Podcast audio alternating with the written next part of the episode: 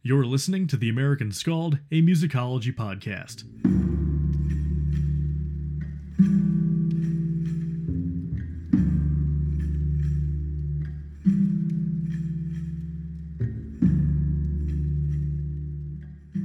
Halfdan Kjerulf, born in 1815, is quite an interesting character in the grand scope of Norwegian music history.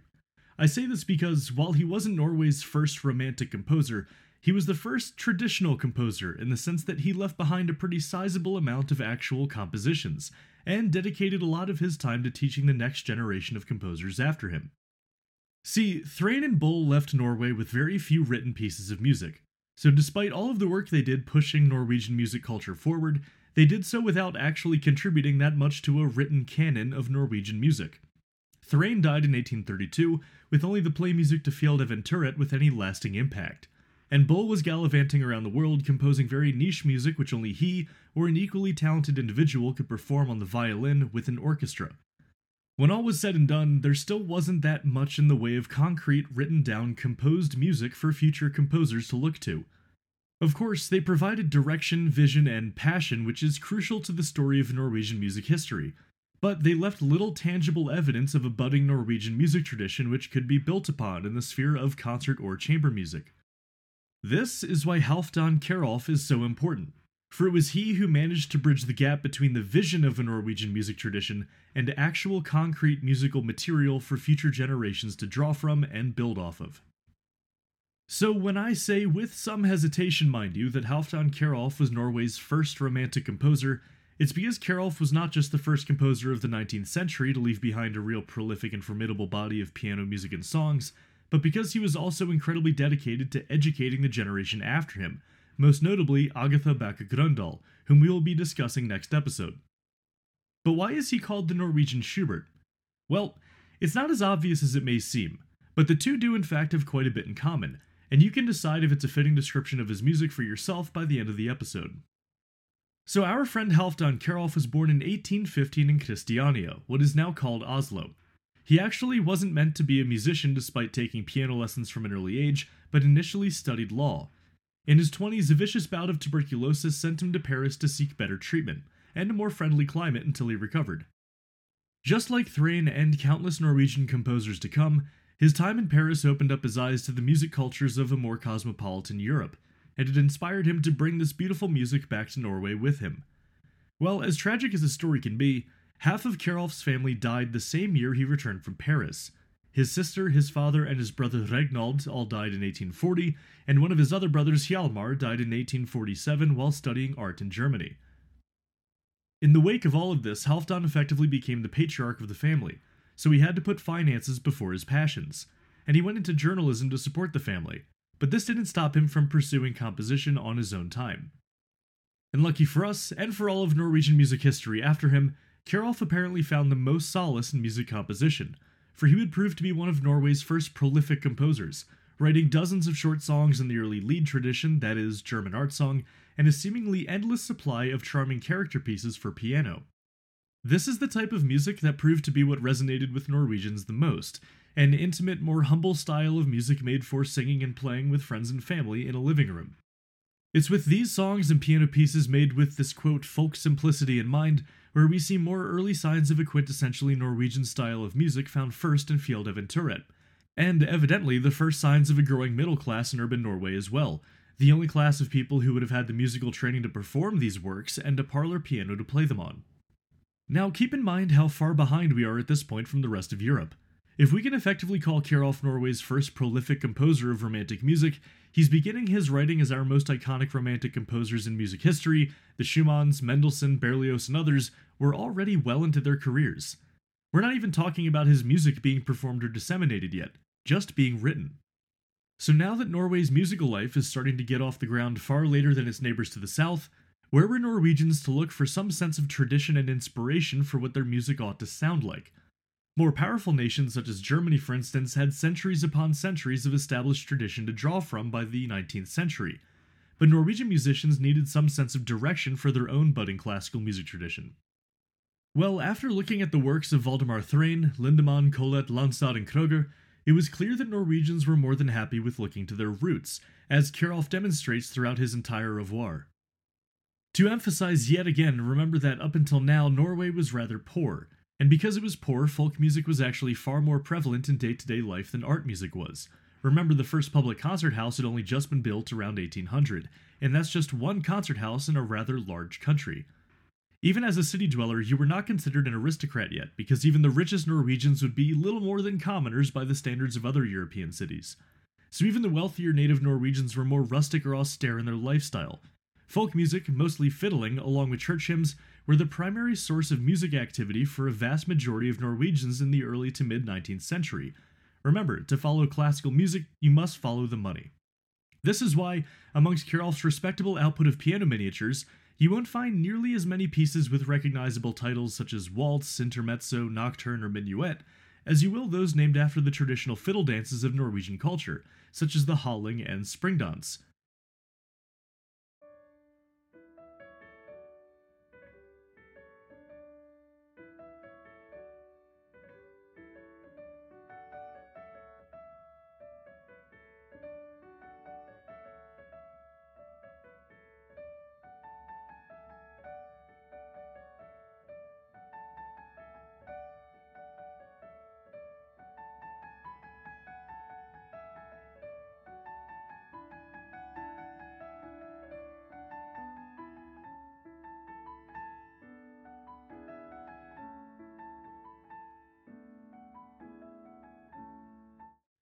In Kjerulf's work, you see for the first time a Norwegian taking a foreign music tradition, that of piano music for the salon, and making it distinctly Norwegian using inspiration from Norway's unique fiddling tradition. Now, fiddling is far from unique, and it seems like every country has its own distinct tradition. But Norway's fiddling tradition is unique in the sense that their traditional fiddle isn't your run of the mill violin, but a unique and charming instrument we talked about last week with Ole Bull, known as the Hardanger fiddle. The Hardanger fiddle is quite the storied instrument, with a tradition unique to Norway dating back centuries. The first difference that one may notice is that the Hardanger fiddle sounds a lot more resonant than a violin. It seems to shimmer or reverberate more, and that's because of its sympathetic strings, which a violin doesn't have. Sympathetic strings, simply put, are strings beneath the fretboard that ring freely while the active strings are bowed. It's the sympathetic strings that give the ethereal sound of the Hardanger fiddle, the Swedish nyckelharpa, and even the Indian sitar. Again, citing lack of time and money, Norwegian folk musicians were few and far between, so bands were not only uncommon but almost unheard of before the 19th century. So their music tradition is almost entirely based on solo instrumental tunes. The sympathetic strings in this regard not only give the instrument a much fuller, louder sound to play over wedding crowds, but they also give the instrument a droning self accompaniment.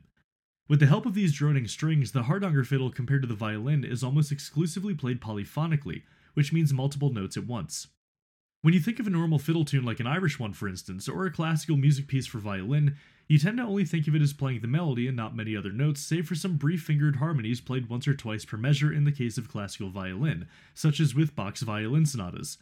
The Hardanger fiddle, however, is designed to play two notes at once on top of the sympathetic strings by flattening the bridge, which makes it easier to finger two notes at once. Ole Bull actually did this with all of his violins. All of this together makes Norwegian fiddling incredibly unique when compared to fiddling in the rest of Europe. As we will be discussing the Hardanger fiddle's role in Norwegian music identity to death over the course of the 19th century, I think it's safe to end this discussion with having us all on the same page about what the Hardanger fiddle actually is, and why its tradition is so different from the rest of Europe. With all of this in mind, the unique style of Kjerulf's piano miniatures might make a little bit more sense, especially if you're already familiar with other 19th century piano music because he wasn't taking inspiration from a violin or an existing piano culture, but of this distinctly Norwegian Hardanger fiddle and its rich harmonic qualities. Among Kjerulf's most distinctive piano works are those titled Springdans, Halling, or Springar, or other notably Norwegian names. When you take the time to listen, note that not only is Kjerulf doing an impressive job imitating the unique characteristics of the Hardanger fiddle on the piano, but he was the first composer to actually practice this tradition of embodying Norwegian folk fiddling on a piano itself, which begins one of the longest and most consistent traditions in Norwegian art music, as we will see with future composers, especially Grieg and Tveitt.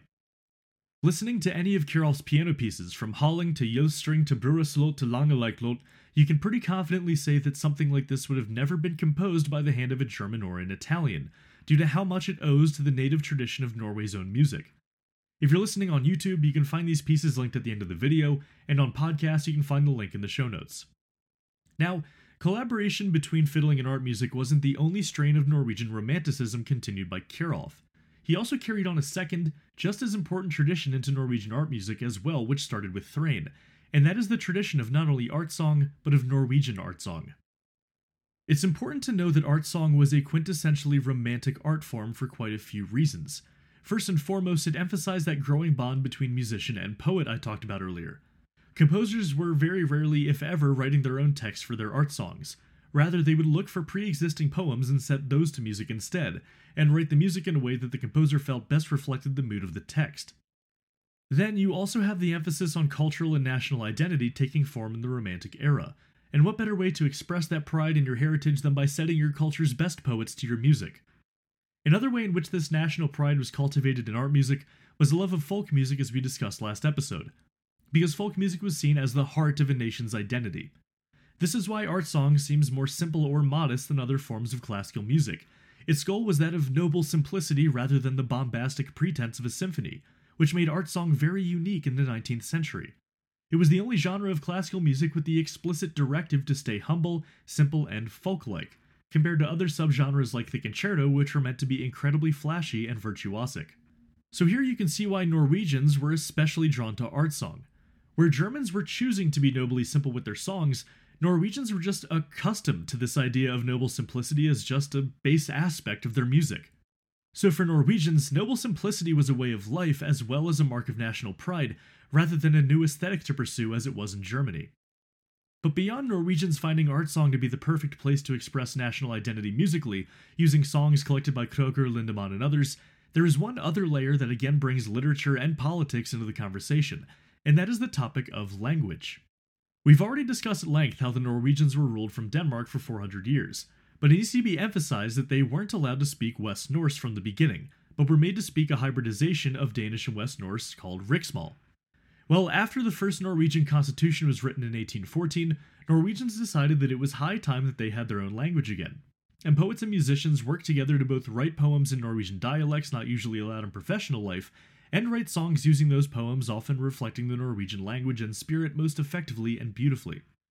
And this trend would also take hold in Norwegian art music just as firmly as the Hardanger fiddle tradition would, and it was practiced by several composers to establish not only a national identity in music, but a language as well, as a form of resistance to forced instruction of Danish in schools.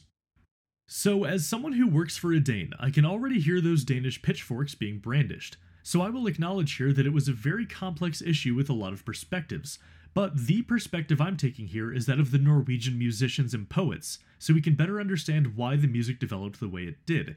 It is a music history podcast, after all. There is a place for arguing and debating the details of these complex socio political issues, but at least to musicology, what's far more important is how the composers actually felt and what they believed, rather than what actually happened. So, understanding this perspective, the genre of art song proved an incredibly effective and intuitive medium through which composers and poets alike could promote, practice, and encourage the writing and speaking of a true Norwegian language. And it was Kjerulf who put the first steps forward into this new, distinctly Norwegian style of songwriting. His music is just, quite simply, charming and cozy, and his piano accompaniment works beautifully to underscore his sense of Norwegian pastoral aesthetic. He wrote primarily for the female voice, a deliberate decision, as for many reasons singing in Norwegian folk culture was associated with femininity and fiddling with masculinity. The best examples of Kjerulf's distinctive and charming song style can be found throughout his whole body of work, most notably though with songs such as Ingrid's Visa and Syng Nattergal, which to this day are some of the most beautiful art songs I have ever listened to, even after a whole seminar on German lied at Peabody.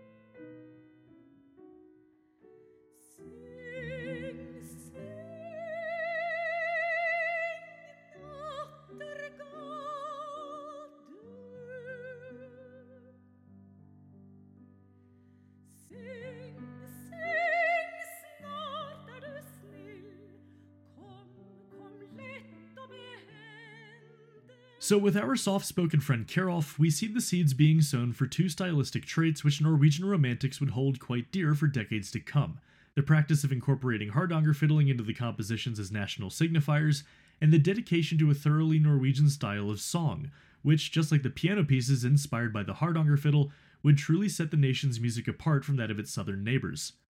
The works of Halfdan Kjerulf laid the framework for future more prolific composers to work in for decades to come. Yes, even the work of Edvard Grieg may not have been possible without the innovations and spirit of Halfdan Kjerulf. So at the top of the episode, I mentioned that Kjerulf is known as something of a Norwegian Schubert. But even if you're familiar with Schubert, you might be thinking that that's somewhat of a stretch. On the surface, it is, in terms of audible style and output, as Kjerulf never wrote one piano sonata compared to Schubert's 19, to say nothing of all the other music Schubert managed to write in half the lifetime of Kjerulf's nine symphonies, two song cycles. But aesthetically, their basic approach to music composition was the same, in that they aimed for this ideal of a folk like noble simplicity we talked about earlier. Further, they had similar views about rustic rural simplicity as the ideal source for song, they both buried their grief in their compositions, and both had a really keen sense of how to evoke strong emotions out of pastoral musical signifiers from the piano and the voice. But because of their different cultures and influences, their music comes out sounding considerably different despite having the same vision. And to me, at least, the biggest and most important parallel with Schubert is the fact that Kjerulf and his Norwegianist aesthetics were making a difference not on concert stages around the world as they were with Ole Bull, but in the home which is just as important, especially when you consider music's potential to nourish, stimulate, and foster social and political change. With Kjerulf's music, the quintessential Norwegian sound and Norwegian language were being introduced into Norwegian home life, parallel to a growing Norwegian middle class. Thus, through the music of Kjerulf, this growing middle class was being given music to play in their own homes, which mirrored the growing importance being placed on Norwegian culture in the national consciousness.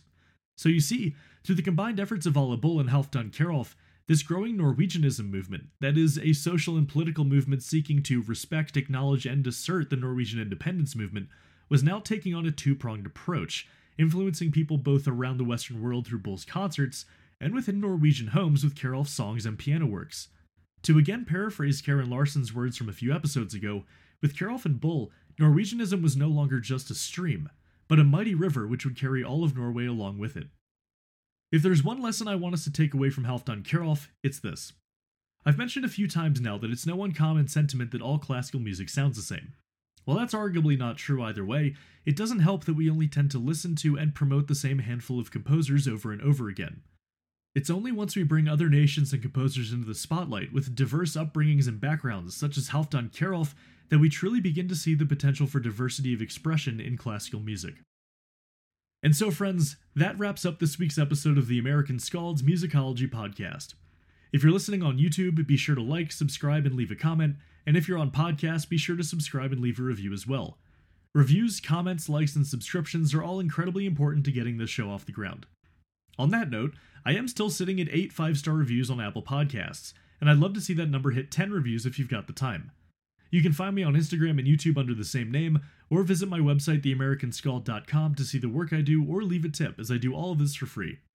Now, regarding questions, I'd love to hear from you via email or direct message on social media, and please leave a comment with any questions you still have unanswered about Norwegian music history up until this point. I'd love to answer some questions at the top of each show. If you find yourself becoming enchanted with Nordic art music, be sure to join the hundreds of us over at r slash Nordic Sound on Reddit. So, as always, thank you for listening, and I look forward to seeing you on the next episode of The American Scald, a musicology podcast.